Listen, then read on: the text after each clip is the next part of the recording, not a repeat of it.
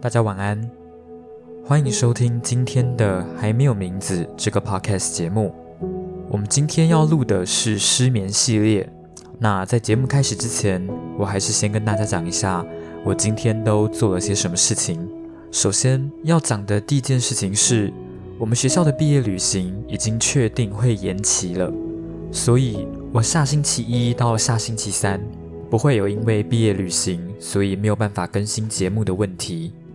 我要讲的第二件事情是，如果你昨天有听我的 podcast 节目的话，你会发现我的声音到后面变得有点沙哑，因为我昨天连续录了四个小时的节目，代表我这四个小时基本上都一直在讲话，所以到后来我的喉咙是真的有一点不舒服，所以我今天有去买喉糖来吃。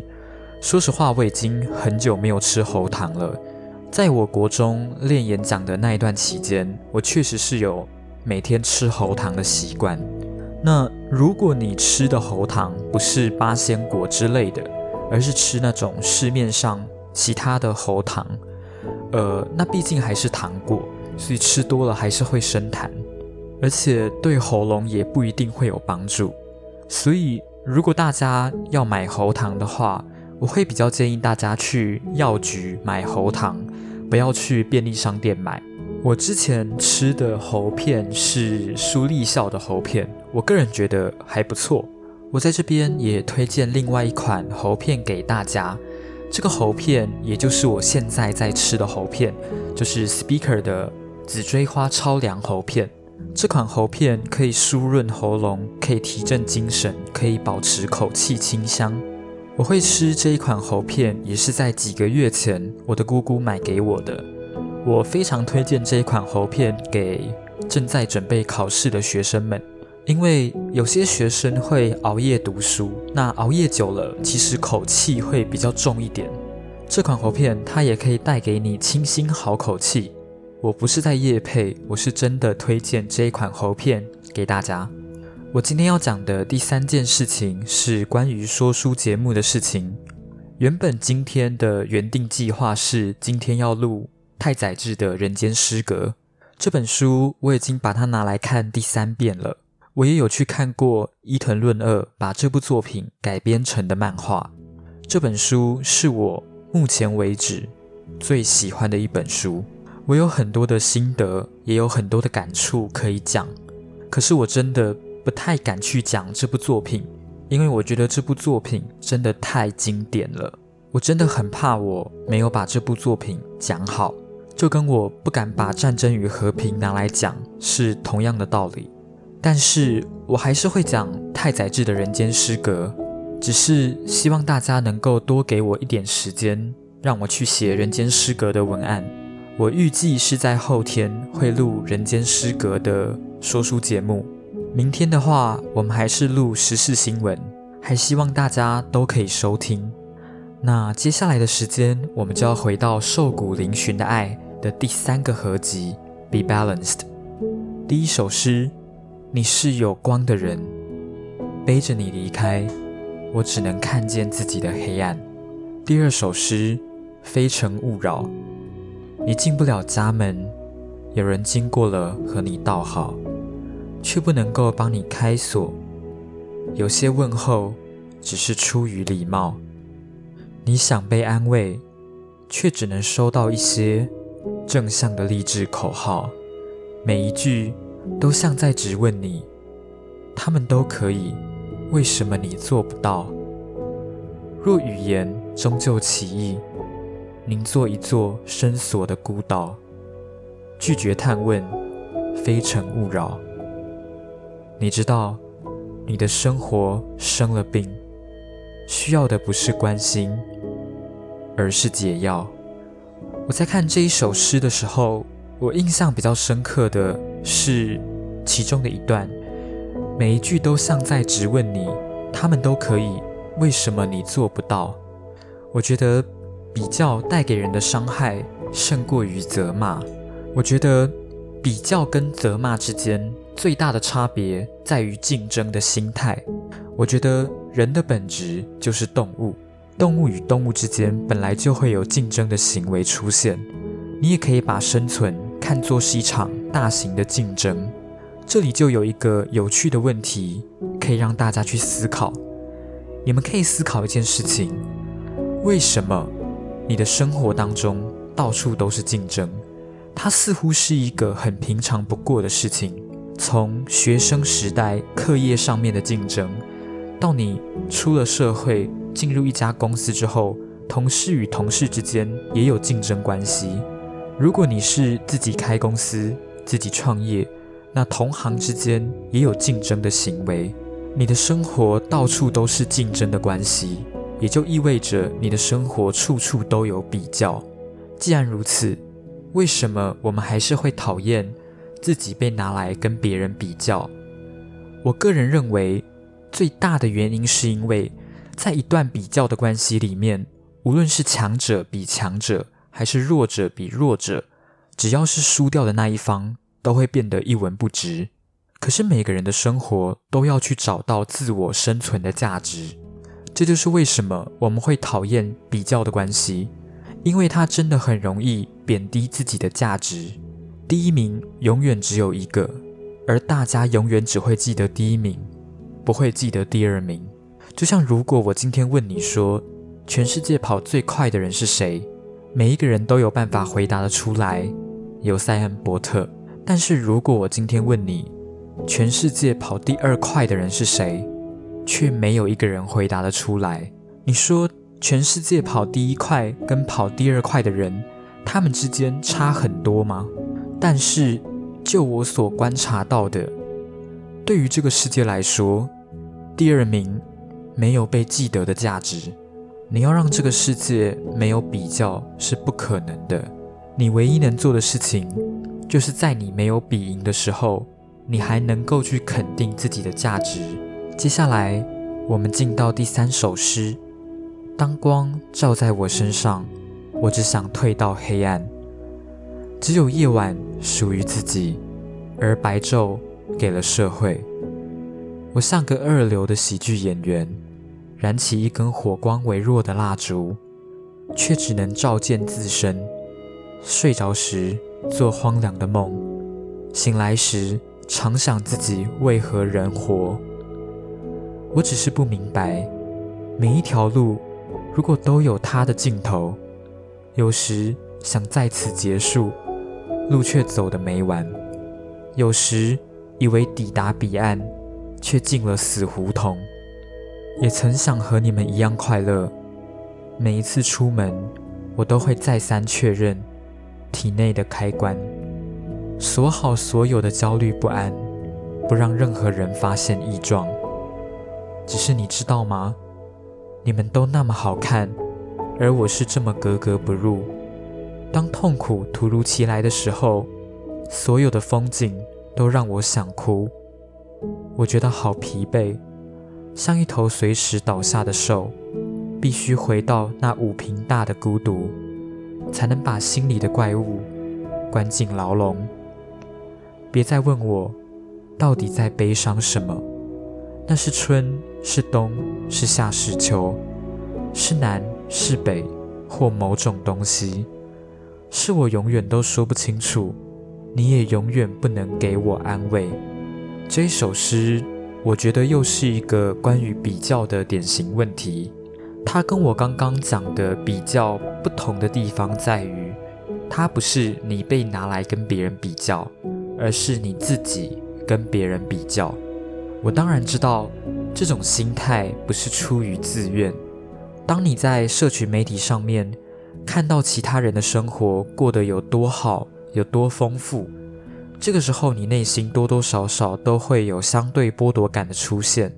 这是一件很正常的事情，每一个人都会。毕竟自己不拥有的东西永远是最好的。我们也很容易去忽略掉自己拥有的东西，可能也是别人没有的。虽然说要透过比较的方式来获得优越感，它是一个听起来很可悲的事情，但是我不认为这是一个错误。第四首诗《航行指南》，固执的船长站在甲板，昨日是海，今天也是。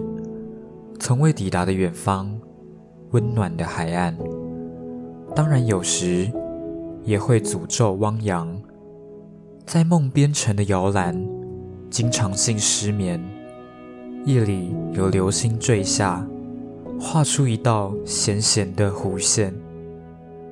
固执的船长回不了家，他从何而来，无人了解。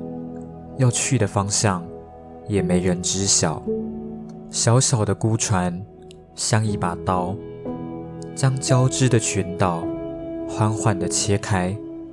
日子一到，归于平淡。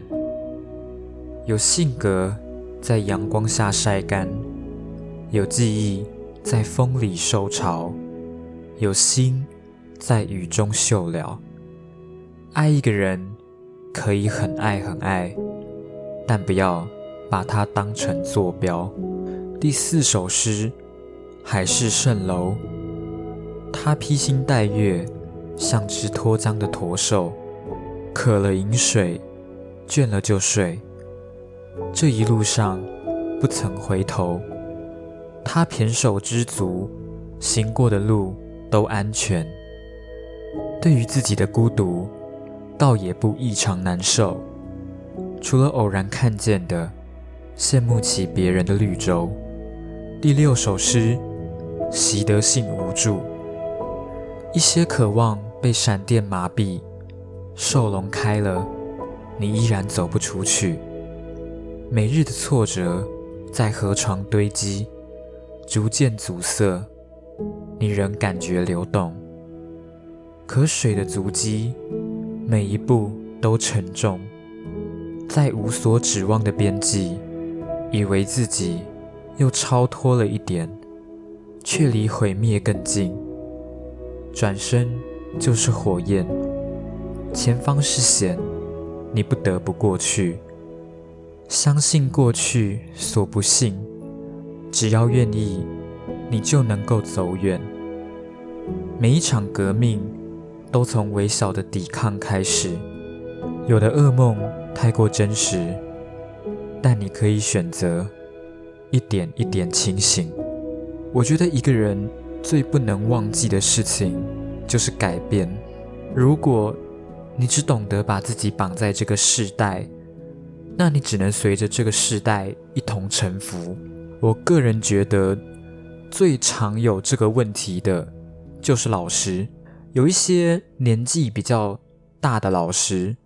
他们有些观念还是停留在以前。以我对学校老师们的观察，我觉得，尤其是国文科的问题最严重。有些国文科比较年长的老师，他们有些观念就真的没有办法与时俱进，他们也不会认为自己需要改变。而且，我还有观察到一个非常有趣的事情，那就是一定会有新的国文老师进来。可是他们很快就会被同化，这不会是一件好事情。但是仔细想了想，又觉得这种事情其实挺正常的。也就是晚辈会去听前辈的话，而前辈没有办法接受晚辈的指导，他们只会认为说自己在老师这一行已经做很久的时间了，不需要晚辈来教他怎么做。我必须说的是。有些事情确实需要经验，但是不是所有的事情都一定要依赖过往的经验，也不是所有的事情都依照过往的经验来做才是最正确的。如果我们大家都只愿意相信过去，就不会有未来；如果我们只愿意相信旧有的方法，那人类的文明也不会一直创新。我觉得教育也是同样的道理。你当然需要前辈来告诉晚辈他们的知识还有经验，可是前辈也要学习与时俱进，因为你要培育的孩子是新时代的学生，不是你们那个年代的学生。当然，你们现在听我说，你们可能会觉得这是一件很正常的事情，听起来也蛮简单的，但我个人觉得它不会是一件容易的事情。你要怎么去拿捏旧与新的比例？这也需要依靠经验来判断。所以为什么教育部常常会做出一些特别白痴的事情？因为他们不是在教学的第一线，所以他们会缺少自身的经验，他们会不知道要怎么去拿捏，怎么去改革。这就是为什么他们有些时候提出的政策会太过于空泛或是理想化。接下来我们要进到第七首诗《如临深渊的爱》。在《诗经》里面有这么一段话：“战战兢兢，如临深渊，如履薄冰。”一煞有其事的闪电，仅为了让人害怕。雨还未落下，想起伞在你手心。悬而未决的“我爱你”，是危险的断崖边缘。一旦睁开眼睛，确认了自己的方位，就像亲手递给对方一把指向心口的刀。我必须在你疯狂迷恋之前转身逃跑。二，他已经学会躲起来，在跌落之前，但从此也变成了。一个举步维艰的人。第八首诗，来不及。每个人都知道终有一死，却还是以为我们会活过明日。第九首诗，就只是在等时间杀了我，在枝芽系了绳子，另一端环绕自己的颈部，就这样度过每日，浇水施肥。等待枝繁叶茂的那天，树已经长高，足够把我吊死。这一生的辛劳，终于可以功成身退。第十首诗，接受。有人走得比你前面，年岁却停在那里。你逐日苍老，成为他年长的晚辈，以为能在夜空燃烧。交换一次灿烂的时刻，却成为其中一盏路灯，在光来的时候熄灭。你在镜子裸身，看见自己松弛的脸，日益膨胀的负担，从你身上长出来，依旧无法割舍。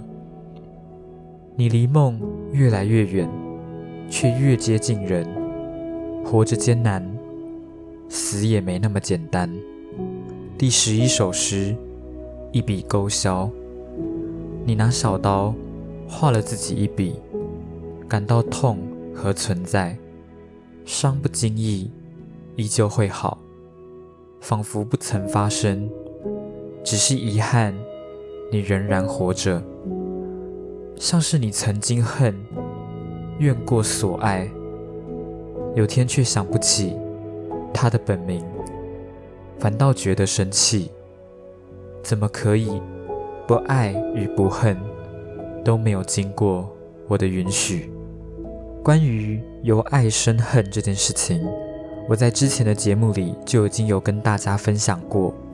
我在这首诗里面，另外一个想要跟大家分享的点是：伤不经意，依旧会好，仿佛不曾发生。我觉得。人类的心，它真的很难去理解。当你的心在面临到冲击的时候，它会形成一个很难被遗忘、很难被抹去的伤痕。如果你有办法挺过去，你的心会越来越硬；但如果你无法撑过，你就会很容易被拖下去。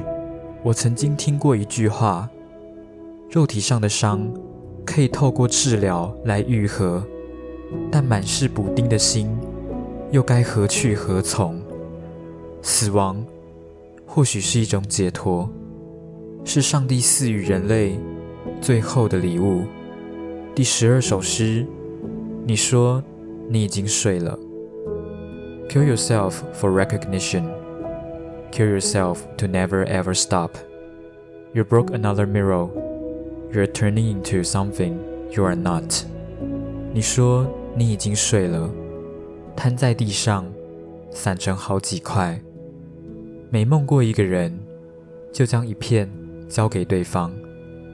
如果能换得回来，至少还算完整。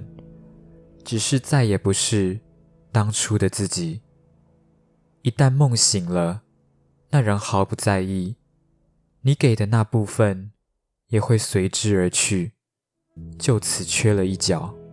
有时你倾尽所能，那人给的却如此稀少；有时你奋不顾身，那人只是垫着谁的碎片。终于，你将自己越剥越小，眼光越放越低。睡与被睡，竟也是同一件事情。你说你好疲倦，已零零散散的睡了，而我也不会勉强。你把自己收好，只想你记得，夜还漫长，你可以迷惘困顿，或是单在梦里。独自清醒，不需要成全谁的期许。第十三首诗，好好做一个人。他们教我要好好做一个人，用最简单的方法，我终于成为了社会所需要的那种形状。只是偶尔还会想起我的缺口。曾经我是一个骄傲的独眼巨人。第十四首诗，电影。很久很久以前。